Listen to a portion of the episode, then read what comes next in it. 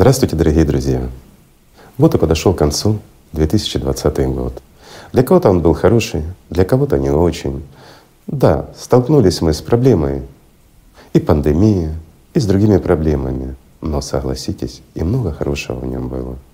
Ведь трудности, они даются для того, чтобы мы росли, чтобы мы учились их преодолевать и ни в коем случае не сдавались.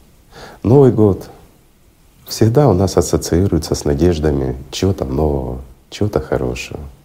Но чтобы это новое и хорошее было, нам надо это делать. Так что, друзья мои, с наступающим Новым годом! Пусть в этом новом 2021 году все ваши мечты и желания сбудутся. И пусть все будет хорошо для всех и для каждого. Пусть мир изменится, но в лучшую сторону. Спасибо вам, друзья. Спасибо, что вы с нами. Любви вам, мира. С Новым годом, друзья!